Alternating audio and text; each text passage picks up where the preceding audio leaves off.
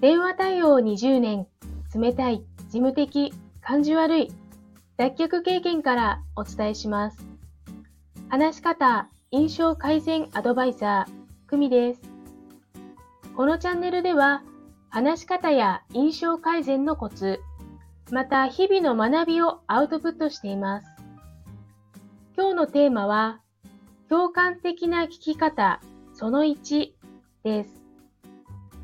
相手の意向を汲み取り、共感的な聞き方をするために、ノンバーバルスキル、非言語スキルを効果的に使いましょう。そのコツは5つあります。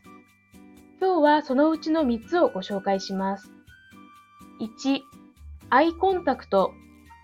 落ち着いた視線。じろじろと睨みつけるように見ない。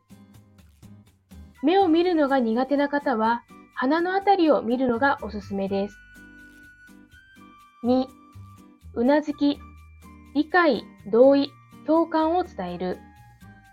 ある研修を受けたとき、講師の20代女性から、ふみさんがうんうんとうなずいてくれてたので、きちんと内容が伝わっているんだ、と安心して講義を進められました、とお礼を言われたことがあります。